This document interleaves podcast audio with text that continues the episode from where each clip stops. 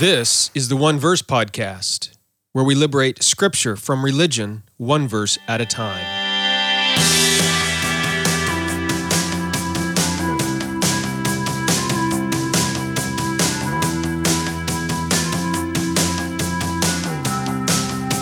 Well, hello there, and you are listening to the One Verse Podcast. I'm your teacher for this podcast, Jeremy Myers.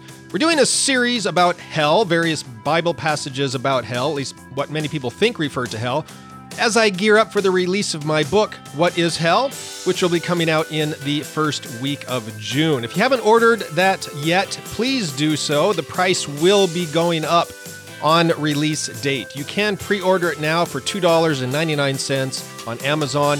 But the book is huge. It's the biggest book I've ever written, over 350 pages. And as a result, uh, the price will be going up on release week. So if you want to pre order the book, it is available now on Amazon. Oh, and by the way, it is also now available on Apple iTunes for pre order, Barnes and Noble, probably Google Play, maybe Kobo. Not really sure where else. I think the price might be a little bit higher on those platforms. I cannot remember now off the top of my head but it is $2.99 on Amazon for a limited time. Uh, by the way, this podcast episode is brought to you by you. Thank you so much for buying my books, listening to my podcast, telling about this podcast and my blog to other people, and also joining my discipleship group if you've done that. Listen, if you really appreciate this podcast, uh, along with supporting me by buying my books and telling others about the podcast and so on, one of the things you could do is leave a review on Amazon or wherever you buy your books. I usually get four and five star reviews. For example, recently William Scott reviewed Nothing But the Blood of Jesus, and he said, I'm always asking questions and reading books on Christianity, always looking and praying for answers to questions about God that seem to be so different from what we see in Jesus.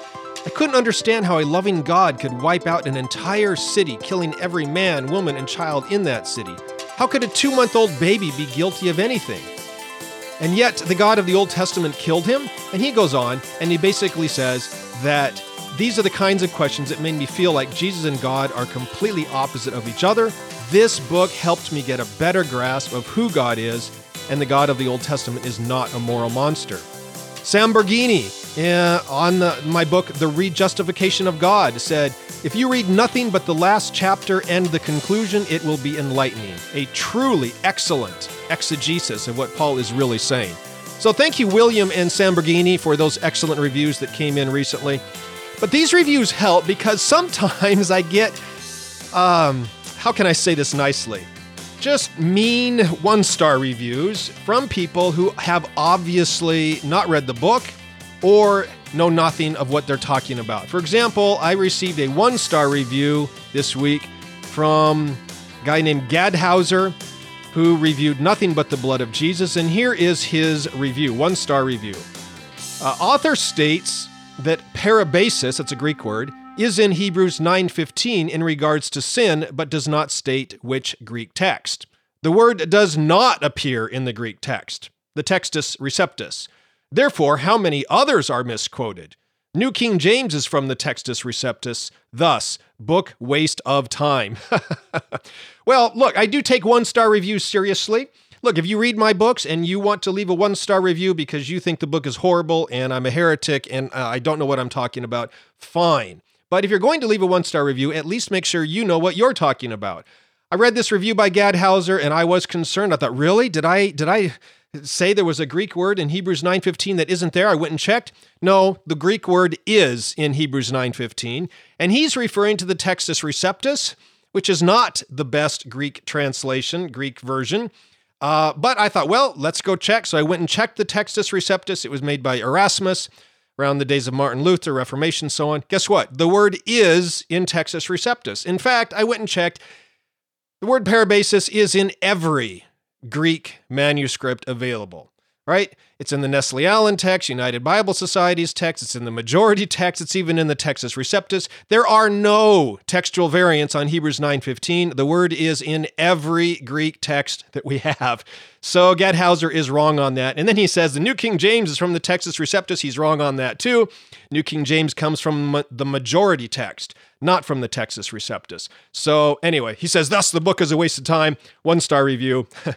Uh, well, Gadhauser, listen, um, you might want to maybe take that review down or rework it a little bit because basically everything you wrote in your review is wrong. Sorry, but that's the way it is. So, look, if you like my books, then you can overcome some of these ignorant reviews that are put up on Amazon from people who haven't read the book and don't know what they're talking about. I would really appreciate it. Thank you very much. Enough about that. Let's dive into our study of hell and Matthew 13, 40, and 42. All right, so uh, this is the parable of the wheat and the tares. And you know the story. There's this uh, landowner and he plants wheat.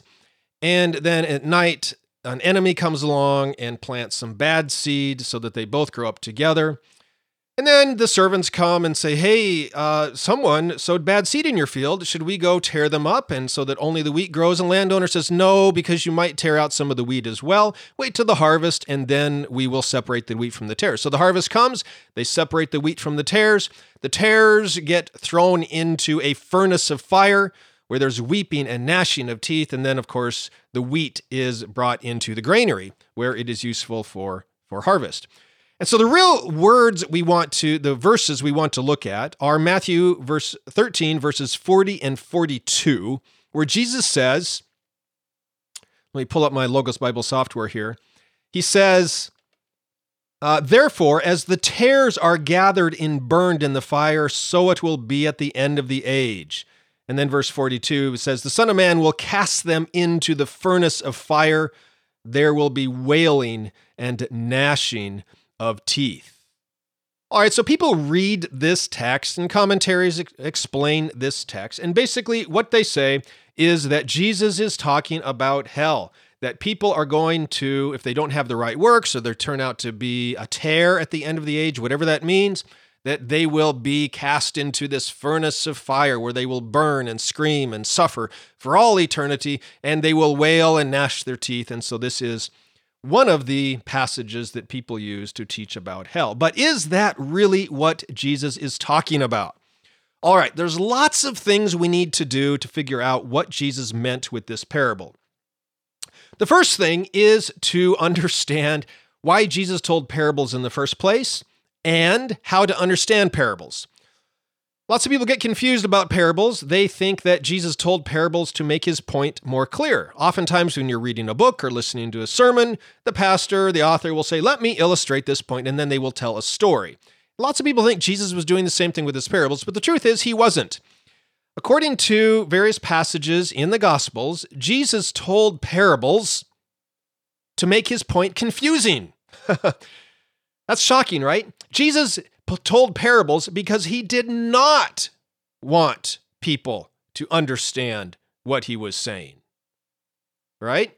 And uh, there's lots of reasons for that. Some of it is because it helped separate the disciples, those who truly wanted to follow and obey him, from those who were just trying to trip him up and trap him, like the religious leaders at the time. And he didn't want them to arrest him and crucify him before his he was ready. And another part of it was because it was an aspect of discipleship. Jesus wanted his disciples to come to him and say, Jesus, that parable, that story you told earlier, it really made no sense. Can you please explain it to us? This is an element of discipleship. And so Jesus would say, Sure, let's talk about it. Let's have a conversation about the parable. And so that means, by the way, that if you are ever confused by a parable, you're on the right track. If you read a parable of Jesus and think, I have no clue what he's talking about, Guess what? That is the first step to understanding that parable. So, when you're confused by a parable, I would recommend, I would encourage you, say, literally, go to Jesus in prayer. Imagine yourself sitting at his feet saying, Jesus, you told this story. I don't understand it. Can you please teach it to me? Can you please explain it to me? And I believe that Jesus, through the Holy Spirit and careful study and interaction with other people, over time will help the meaning of that parable come clear to you. That's what I did on this parable and lots of the others that I teach. Not saying I'm 100% correct, but I am going to t- share with you what I have learned from Jesus so far. Now, when you do this, there are sort of three things to keep in mind when you're studying parables. First, if Jesus explains some of the symbolism of the parable, in the context, as he will do with this one. He does it with he doesn't explain all the parables, but sometimes he does. Then that that's a great help in your understanding. Okay, he doesn't explain most of the parables, but a few he does. And this one that we're looking at today, the Matthew 13, 24 to 40, the parable of the wheat and the tares, Jesus does partially explain. That helps us. Second, when you seek to understand any parable, you must, you absolutely must do your best to understand the historical and cultural and theological contexts behind the parable. Right? What matters most in these parables is not what you and I want them to say, but what Jesus meant when he said them and how his audience would have understood the symbolism and the ideas and so on in the parables. So don't read your theology, your ideas, or modern events or anything like that into the parable. You need to go back to the history and the culture of that time and the symbolism that people would have heard and thought and, and known when they heard Jesus talk about these things that will help you understand the parable as well. By the way, uh, if you want to learn more about how to do this, I am creating a course right now on how to study the Bible. And uh, the first part of it is already available in my discipleship group at redeeminggod.com slash courses. You can join by going to redeeminggod.com slash join. I do talk about this historical, cultural, and theological contexts in the course. So, on the parables, you have the first two things. If Jesus explains it, that's good. You must understand the historical, theological, con, uh, cultural contexts. Third and finally, very important, remember that when Jesus is telling the parables, he's often has a little humor behind the story. All right, Jesus had a sense of humor. Most people think Jesus was serious and dour all the time, you know, never smiling. That's not the truth. Um, when you read the parables, Read them with a little smile in your lips, a twinkle in your eye, looking for the, the bit of humor in the story, and that will also help you understand the parable even more. All right, so with all of that in mind, let's sort of dive into this parable of Matthew 13 and see if we can, uh, see, these three keys will help us understand this parable of the wheat and the tares a little bit better.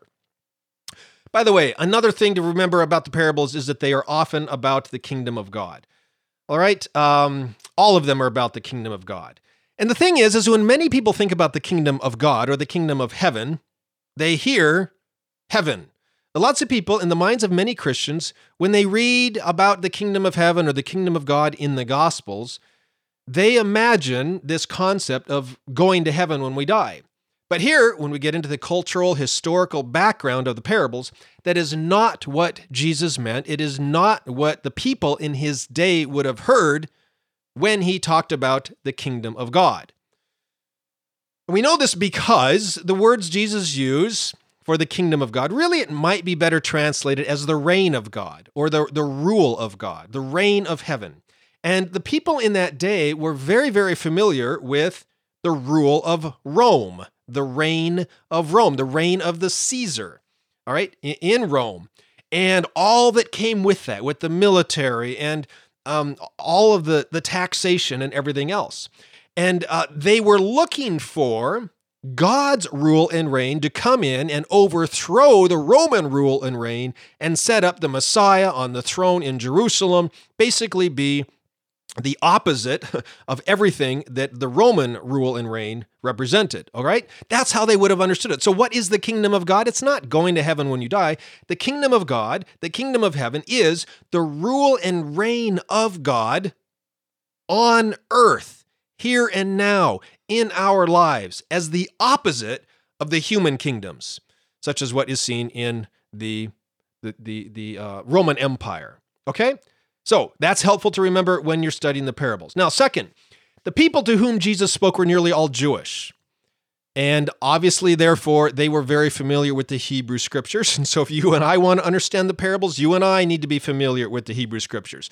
Don't don't uh, neglect Genesis through Malachi because the New Testament is so much more exciting, or more focused on grace, or whatever it is you think, more focused on Jesus. If you want to understand the New Testament, you sort of need to understand the Old Testament, the Hebrew scriptures as well, because that will help you get into the mindset of the people who are reading and writing the New Testament. All right, that will help with parables as well. Finally, it's critical to recognize that the parables of Jesus are subversive. Religiously subversive, they sought to undermine the religious leaders of his day and everything that they had twisted and perverted about what God wanted them to do. Also, politically subversive, sort of calling into question the right of Caesar and the rule of Rome and what they were doing and how they were doing it and why they were doing it, and was showing people a better way, a different way, according to the rule and reign of God, the way Jesus lived. With all of this in mind, then, you come to Matthew 13, and there are seven parables in Matthew 13. Most people don't realize this, but you go through and look, there's seven parables. And all seven then are about this kingdom of heaven, this kingdom of God. And guess what? You go through and you look at the seven with sort of the keys that I just uh, laid out for you, and you quickly come to realize that not a single one of these parables is about how to go to heaven when you die. Or the opposite, it's not about a warning about going to hell when you die. Okay? The seven parables of Matthew 13 are not about the afterlife at all. Every single one of these seven parables in Matthew 13 are about the nature, the character, the birth, and the growth of the kingdom of God here on earth now in our lives now as a result of what Jesus Christ has showed us and taught us and done for us. All right, it's not about going to heaven or going to hell. It's about how to live in light of the kingdom of God now, what it's like one example this parable of the four soils in Matthew 13, 1 through 8. A lot of people read this parable of the four soils, and the sower goes out and scatters his seed all over. By the way, there's the humor in that parable. If you've ever sown seed, then you know that this seed sower in the parable of the four soils is really wasteful with this seed. He's literally throwing it all over the place, not caring where it lands. Are you really going to throw your seed on the road where the birds can come and eat it or in the thorns where the thorns are going to choke it. No, you're going to try your hardest to only throw your seed on the good soil. But not this sower. He throws it all over and it's representative of God and how, how he throws the gospel all over the place, not really caring where it lands. It's a little bit of humor there. It's not very efficient, but God is not really, he doesn't care too much about what is efficient. Uh, it's, a, it's, a, little side point. The point, though, of the four soils, lots of Christians, lots of people think, well, this is how to determine who's a true Christian, who's going to heaven and who's going to hell. No, you go read it very, very carefully. And Jesus says nothing about going to heaven, going to hell, nothing about that. Instead, about how to know who is obeying God's word, obeying the Bible, obeying what? Obeying Jesus. And so it's a discipleship. And all four of the soils can apply to both Christians and non Christians. It's not about who's a Christian and who isn't, it's about who is following the principles and methods and, and values of the kingdom of God as seen in Jesus, the Word of God, and who isn't, and the results that will come from that. Okay, anyway, I'm, we're not here to talk about the parable of the four soils. Let's talk about the parable of the wheat and the tares. Okay, so by understanding this parable, uh, we understand we're going to see what this fire is in Matthew 13 42 and also Matthew 13 50 and the identity of the ones who are burned in the fire. So, to begin with, Jesus says that this is uh, in uh, verse 24 that the kingdom of heaven is like a man who sows good seed in his field. All right, again, remember, this is not heaven. This is the kingdom of heaven. It is about God bringing his rule and reign from heaven down to earth and how his disciples can spread and uh, the rule and reign of God over the earth. All right, so it begins with this sower spreading seed. But then, as the parable goes on, an enemy comes at night and he sows bad seed in the field. So a bunch of weeds or these tares spring up among the wheat. And uh, the seed that Jesus refers to, I think, goes back to the, the parable of the four soils, which I just talked about. All right, just as the sower spreads all this seed, so also the sower spreading seed in his field here helps us see that. But then we have, uh, and Jesus said back there that the seed is the word of God. So I think that that application can fit here as well, that identification. The seed is the word of God in the beginning uh, of the four soils, Matthew 13. Now, the seed is still the Word of God. But here we are introduced to a second type of seed, the bad seed. Well, if the good seed is the Word of God and it brings about the kingdom of God, then what's the bad seed? Well, it would be the opposite. It would be maybe the teachings and values and ideas of, of the devil, maybe, or the kingdom of darkness. And this just brings about this two this uh, con- concept of two contrasting kingdoms. I talked about it in an earlier podcast episode, an earlier study where the kingdom of heaven is set in contrast to the kingdom of darkness. The kingdom of light and love set in contrast to the kingdom of hate and murder and violence. Uh, anyway, so the seed, the seeds, both seeds, the good seed and the bad seed begin to sprout. There's a problem though. There's great difficulty in deciding which is which between the wheat and the weeds. The servants discover, oh, some weeds have, have come up. You know, the bad seed, the enemy came and sowed bad seed. And so they ask how the weeds came to how we only sowed good seed in the field. Master, where did this bad seed come from? And here, by the way, is where a little bit of the humor enters into the parable. Is anyone who has ever sown a field or have a, a, a, flower, if you have a flower garden, you got tomato plants or whatever, you ever have a little garden anywhere, uh, even if you have a lawn, you do not need an enemy to sow bad seeds for weeds to pop up, do you? you don't have to do anything. The weeds just show up, they come in by the wind or whatever. But the master here, which obviously represents Jesus, says, Oh, an enemy came and sowed this seed. Is he wrong? No, in this case, I think an enemy did, but that just shows the foolishness of the enemy. First of all, the enemy didn't have to do anything for there to be weeds among the wheat field. The weeds would have popped up anyway.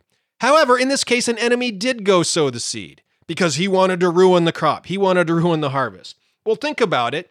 If you wanted to ruin someone's crop or harvest, are you literally going to go to all the work and effort of walking up and down, row by row, sowing bad seed. I mean, where did you get the bad seed anyway? You got to go harvest the bad seed or buy it or whatever. You got all this bad seed lying around, and now you're going to go do all the work of sowing it in your enemy's field? No, that is foolish. That's silly. If you want to destroy an enemy's crop or harvest or field, there's a whole lot different ways to do it. You could sow salt in the field. They do that a lot sometimes in the Old Testament. You could burn the crops, wait till it's almost ready and burn it. There's all sorts of things easier things you could do than sowing bad seed in your enemy's field. So here's a little bit of the humor. I imagine the audience, as they're hearing this, they chuckled a little bit as Jesus talked about the foolishness, all the work and effort that this enemy goes to to try to ruin the crop. A little bit of a humorous backdrop to the rest of the story. By the way, many uh, commentators and scholars argue, say that the bad seed is probably darnel and this would explain why the master says, no, don't, don't try to separate the good seed from the bad seed because you'll probably pull up some of the good seed with it. Darnel uh, looks very, very much like wheat when it is growing. In fact, when it when it first comes up, you really can't tell the difference. Maybe a really skilled eye could, uh, but you really can't tell much of a difference between the darnel sprouts and the wheat. Uh, but you can later when it comes to harvest. Um, prior to harvest, it's impossible. But once harvest comes, the wheat turns golden first, and the heavy heads of grain sort of droop over down towards the ground. The darnel, however, stays greener for longer, and so it continues to stand upright. And um, so you have to wait until harvest, really, to separate the wheat from the darnel. That's why the master says, No, don't even try. We're going to wait for the harvest. And then they can go along and they can literally lop off all the heads of the darnel that's still standing upright while avoiding the wheat. And uh, then they can go along behind and harvest the golden ripe wheat. All right. And then, of course, they would burn the tares. The tares are thrown into the fire to be burned. Now, one of the reasons this is so important, you might say, What's the big deal? You know, well, one of the reasons it's so important is because uh, darnel can be deadly to livestock and humans if consumed in large quantities. Smaller quantities, not so much. Uh, it's, it's actually at various times in history has been used to brew beer because it, it's sort of a psychedelic. It can create dizziness uh, sometimes if baked in bread or brewed with beer, as long as the, the quantities are small enough. But too much is eaten, like with cattle, and it can kill them. Um, and, and so so so that's why it needed to be taken care of. It can cause sickness and death. So that's the parable, and it's very confusing. I mean, we've we've sort of have some hints and ideas on what Jesus is talking about, but what is the rest of it all about? What's the fire? What's the darnel? You know, who are the servants and these harvesting harvesters and so on? Thankfully, this is one of the parables that Jesus explains. Uh, the disciples come to say, Jesus, can you explain the parable of the wheat and tares to us? And he says, Sure. And he starts to explain it verse down in verse 37. He says, The sower is the Son of Man. All right, we sort of already figured that out. Uh, that's Jesus. Um, and obviously, Son of Man is one of the favorite titles of Jesus for himself. He says, The field which the sower plants is the world. That makes sense too. Jesus is going out into the world and he's sowing seed, the seed of the word of God, seed of the gospel. And so the good seeds that go out into the world are the sons of the kingdom. And then uh, that's verse 38. The tares, therefore, are the opposite. They are the sons of the wicked one. And he says the enemy is the devil. We sort of knew that. The harvest is the end of the age, and the reapers are the angels. Okay, so we think, well, okay, that sort of identifies everything. But did you notice? And here is the key. Most people miss this in the parable, but here is the key to understanding this parable. Jesus goes through the list. This is that, this is that, this is that, this is that, this is that, next explanation. But if you go through and you look at all of the characters that Jesus mentioned in the parables, line them up with who he identifies, Jesus left one set of characters out. There's one set of characters Jesus does not identify. And this missing identification is the key to this parable. Who is it? Maybe you've already figured it out, especially if you have your Bibles out. It's the servants. Jesus does not say who the servants represent. Now, I read one resource who said that the servants are the reapers. Uh, but when the owner is speaking to the servants, he clearly identifies the reapers as a different group. He's speaking to the reapers and or he's speaking to the servants, and he's not saying, and you when you go reap. He's saying, no, and when the reapers come, then they will figure it out. Okay, so the serpents, uh, not serpents, servants are different than the reapers. So, who do the servants represent? Well, we can figure this out by just returning to the clues that Jesus did give us. All right. The Son of Man sowed seeds in the field, and then the servants went out and worked in the field. So, if the field is the world and Jesus is the one who sowed seeds in the world, then the servants are the ones who tend, cultivate, and work in the fields to help the seeds grow into plants. So, who are they? Well, it's obvious. The servants are the followers of Jesus. We would call them disciples or Christians. The servants in the store are you and I. They are Christians. They are the disciples of Jesus. They are the followers of Jesus. Right? They are those who go out and work in the field, who, who grow out to, to help grow and expand the kingdom of God, which Jesus sowed, which he planted and initiated. Now you might say, no, wait a second. If if Christians are the the servants, well, I thought we were the sons of the kingdom. If if the servants are are disciples, then who are the sons of the kingdom? Aren't, aren't the sons of the kingdom disciples, Christians? No, uh, Jesus says the seed is the sons of the kingdom. Well, that's interesting. I mean, if the servants are Christians, then the sons of the kingdom, the seed, can't also be Christians. Jesus isn't sowing the, the, the Christians, he's sowing the seed, which is the sons of the kingdom. So, so who are the sons of the kingdom? Well, I know we, we are getting to this concept of furnace of fire. Trust me, it's a roundabout way to get there, but this is how you study the Bible word by word, verse by verse, as you work your way through the text, understanding each part as it comes. So, who are the sons of the kingdom? It might be better to say, what are the sons of the kingdom? You do a word study with Logos Bible software, or something like that, on the word son, and you can discover that it doesn't always refer to people, human people. Sometimes it can be used to refer to a concept or idea. Um, you know, uh, instead of a person or a family, the characters maybe or uh, uh, inner attributes of a person rather than the person itself. So, for example, Luke 16, 8 talks about the sons of this world and the sons of light, um, sort of referring to the characteristics of both. Uh, a, a student or disciple of the Pharisees could be called son of the Pharisee. Well, they weren't literally the human biological sons of the Pharisees, they were the students or disciples of the Pharisees. Scripture can also speak of sons of the resurrection, sons of this age, sons of disobedience, sons of the devil, and, and numerous other terms. And in most of these cases, you go and look at them, and, and I have uh, verse references for these. Most of the cases, it's not referring specifically to people, but sort of the things that people do, the, val- the things they value, the characteristics that identify them for who and what they are.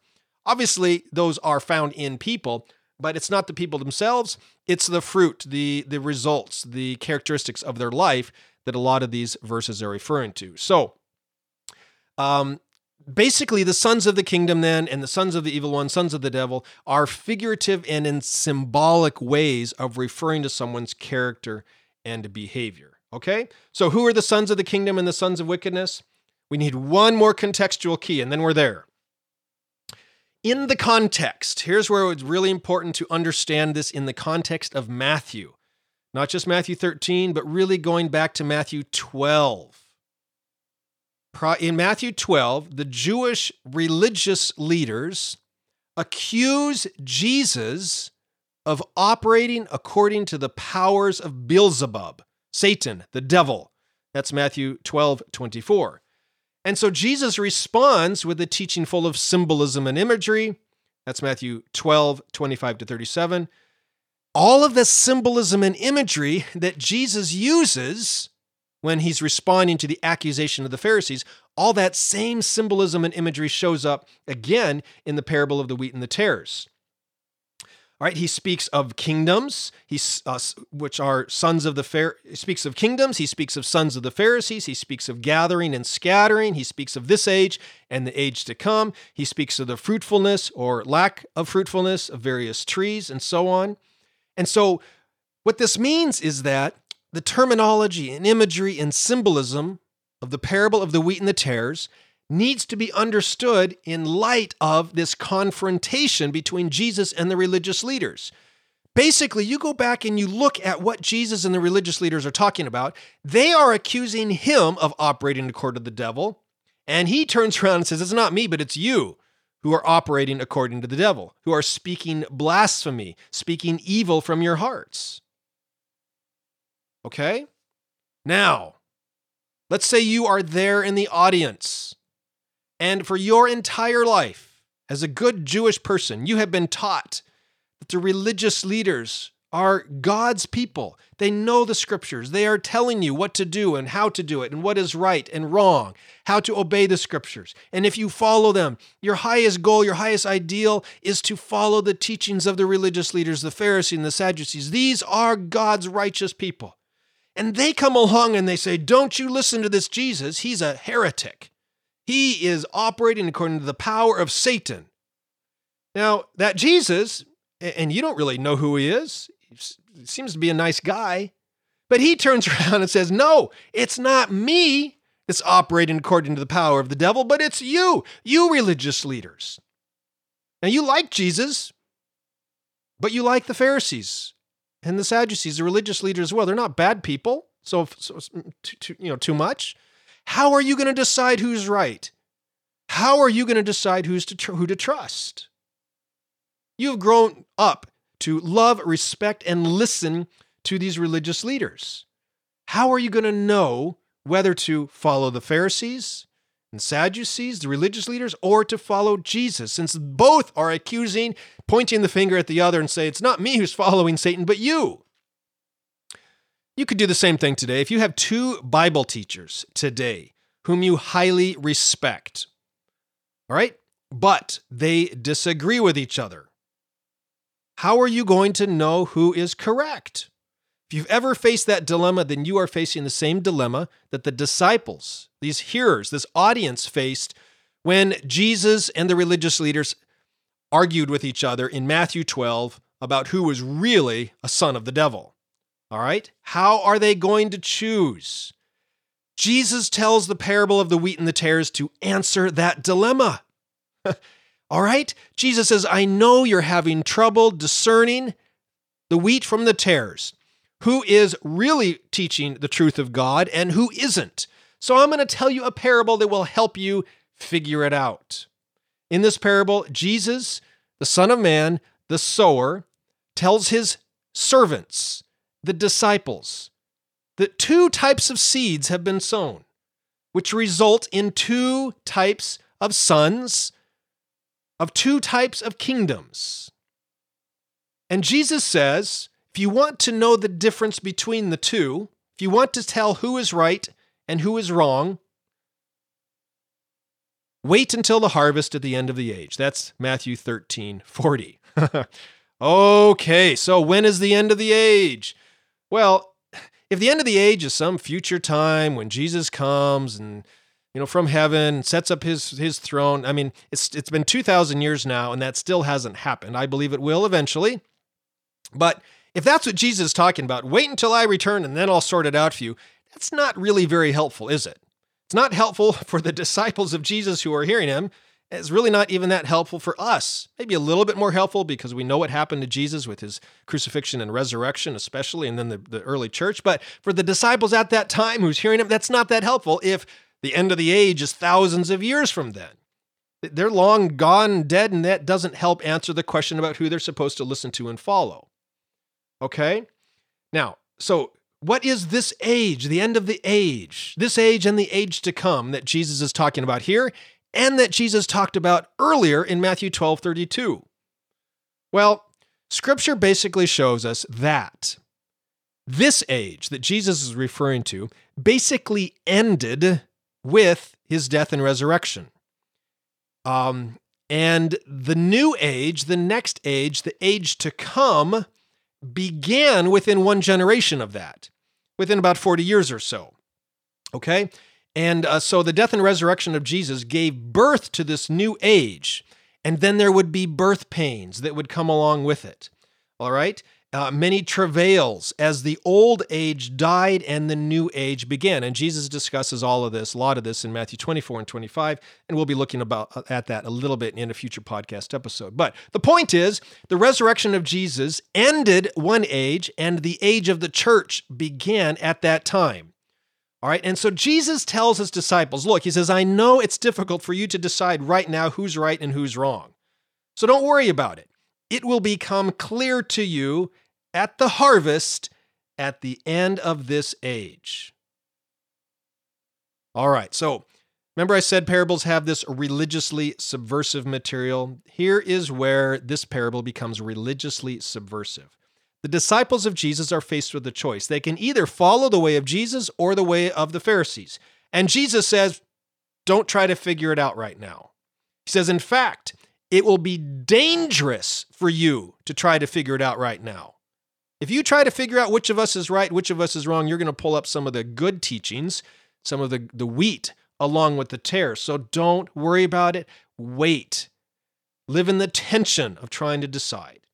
Wait until the harvest when the reaping angels come and separate the wheat from the chaff. When did that happen? Well, it began to happen with the resurrection of Jesus. When Jesus died and then he rose again, if he was a false teacher and a heretic and a blasphemer, God would not have raised him from the dead. But God did raise Jesus from the dead, which was his initial vindication. And then he ascended and sat at the right hand of God in, uh, in heaven. Okay, more vindication that God is saying, I was with him. I am with him. He is my son. What he said is correct. Follow and obey him. Okay, that is the first part of separating the wheat from the tares. But ultimately, what about the Pharisees? You know, nothing bad or good happened to them. Well, their way of teaching was ultimately and finally destroyed in AD 70 when Jerusalem and the temple were burned with fire. Okay? They rebelled, the Israelite people rebelled, the Roman Empire came in and said, Enough with this, and they destroyed the city, tore it to the ground, burned the temple, they killed um, hundreds of thousands, possibly millions of Jewish people during that time. And um, we've, we've talked about this in previous podcast episodes as well. Now, when, when I say that the Pharisees were burned with fire, am I saying, and their ways were burned with fire, am I saying that all of those religious leaders were cast into everlasting torment and punishment in hell? No. Look, read the, the parable carefully. Everlasting torture and torment and burning in flames is not anywhere in view. In fact, the furnace of fire imagery, actually, Jesus draws this from Daniel 3, where Daniel's friends are thrown into the furnace of fire. That's the imagery here. They're thrown into the furnace of fire. And does that mean that Daniel, Daniel's three friends, uh, Daniel wasn't thrown into the furnace of fire, but his his friends were. Does that mean that uh, Shadrach, Meshach, and Abednego were sent to hell, where they burn and scream and suffer for all eternity? No, it's not talking about hell. In fact, uh, the Son of Man came and walked around with them in the fire to rescue and deliver them from it. Very similar to what we're reading in Matthew 13 43, the imagery of the righteous shining like light. Anyway, um, it, it can be assumed that when Jerusalem destroyed the Roman army, okay, some Christians did die, but this is not meaning that they are going to go to hell. I imagine that many of the people who died on those horrible days were Christians, were believers, and will spend eternity with God. The point is, Jesus is saying on that day, he's giving a prophecy. On that day, the reaping angels come, and the way of the Pharisees, the way of the Sadducees, will die. Right? And this is because Jewish Pharisaical religion of that time was dependent upon Jerusalem and the temple and the sacrificial system for survival. But the way of Jesus was not. Christianity can exist, in fact, exists better without a priesthood and without sacrifices and without holy buildings or even buildings at all. All right? We do not need those things, but Pharisaical religion did need those things. And so when they were destroyed in AD 70, their way of living, their way of life, their way of religion was also destroyed. So the chaff was burned up in the furnace of fire. It's not hell. It's not God sending people to hell where they burn and scream and suffer for all eternity. All right? It's about letting the disciples letting God decide who is correct and who is incorrect. And through Jesus' crucifixion and his resurrection, his ascension, and then the destruction of Jerusalem, God, through his holy angels, his reaping angels, is saying, Follow Jesus. His way is correct. Okay, this other way is the way of chaff. It gets burned up, destroyed, disintegrated, wastes away into nothing. All right, so parable of the wheat and the tares. The tares are not sent to hell. All right, God, this is parable is not about how God sends wicked people to burn forever in a furnace of hell. It's instead about answering the disciples' question, how can we know who's right? And Jesus says, just let it let the cards fall where they will, okay? Will it will become clear to you. Don't try to decide now, don't try to judge between right and wrong now. That goes back to the problem started with Adam and Eve and in the Garden of Eden, eating the tree of knowledge of good and evil. Let God decide, let God judge between good and evil. You just wait and let God sort it all out. And that's exactly what happened uh, in Jerusalem with the destruction of the city and the temple in AD 70. Now, people might say, yeah, but Jeremy, it says weeping and gnashing of teeth. This is clearly hell. they will weep and gnash their teeth. Um, well, look, um, we, we did talk about this previously in a podcast episode where we talked about the outer darkness. You can go and listen to that.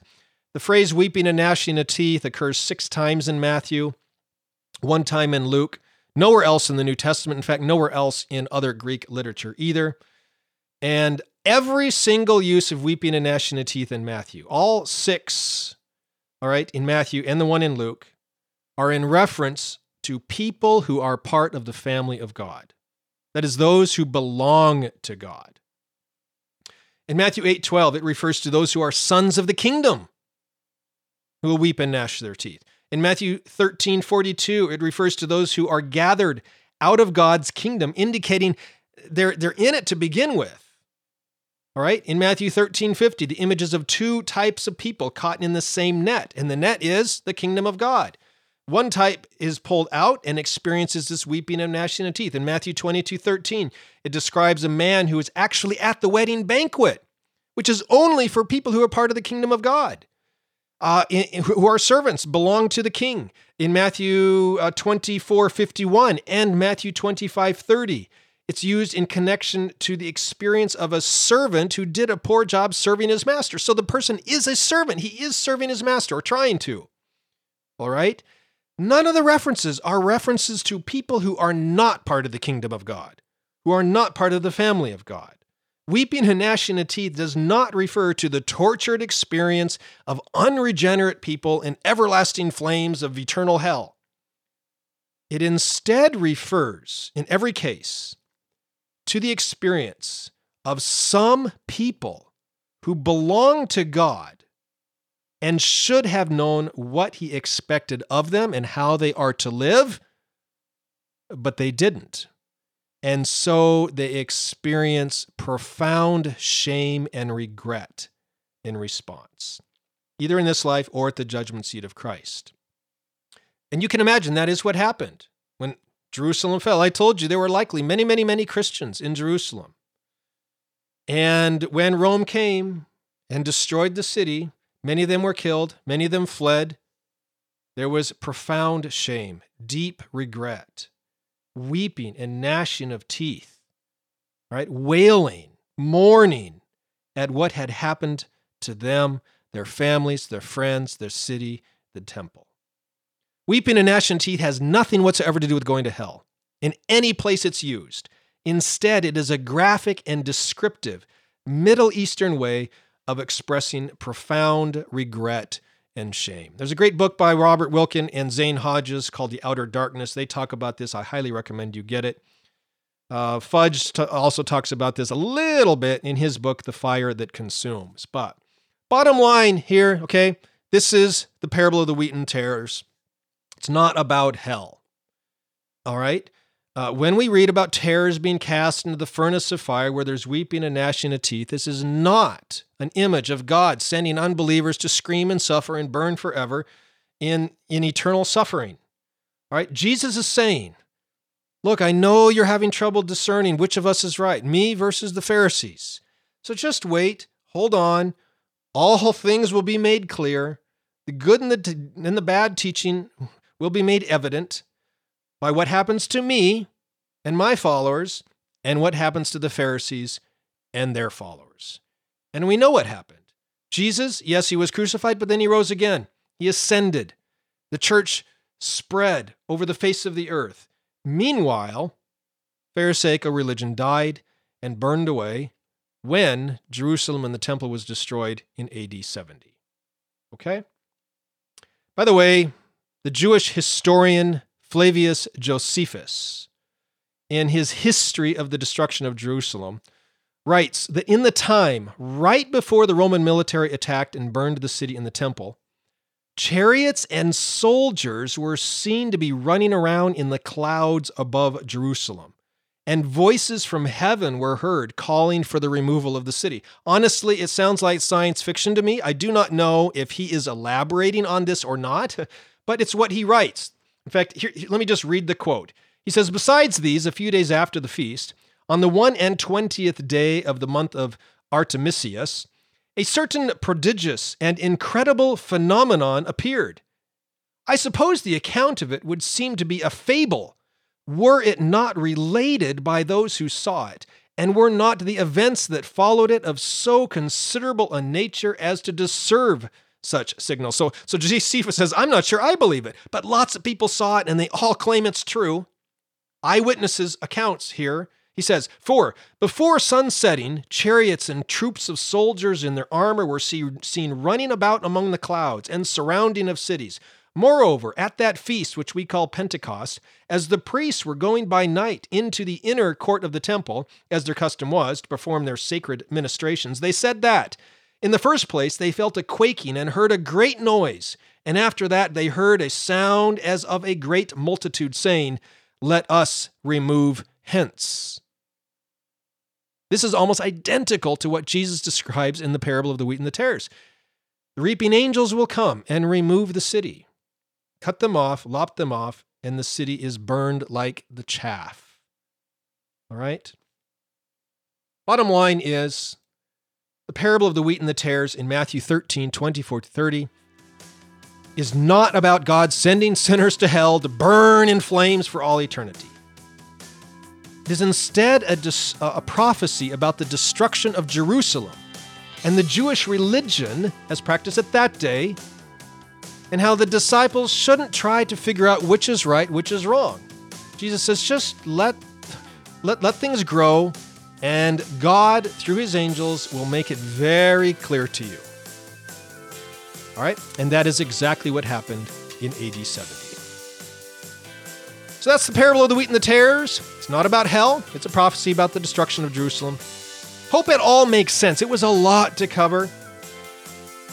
Looks like we went well over 50 minutes, so it is longer than normal, but it was so much to cover so that I could explain this well for you. Hope it all made sense. So, look, if you have questions or comments about this, then you can go to uh, redeeminggod.com Matthew 13, 40 to 42, or just search that for Google.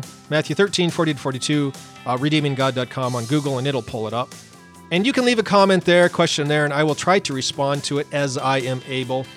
Uh, almost a better way, though, would be to join my online discipleship group. They get priority to emails and comment responses on my blog and in our private Facebook group. That would be the best way to ask me questions about this as well. Okay? So, um, but uh, either way, look, if you've read this book, uh, What is Hell, because maybe you're listening to this and it's out, or some of my other books, and you want to support me, support the show, support the podcast, one way you can do that is by telling other people about my books, my podcast, my online discipleship group, and something free and easy, quick for you is to just go leave a review, either of the podcast or some of my books. That's a great encouragement to me and it also helps override some of those silly one star reviews that people leave when they don't know what they're talking about, as I talked about earlier in the show. Anyway, thank you so much for listening.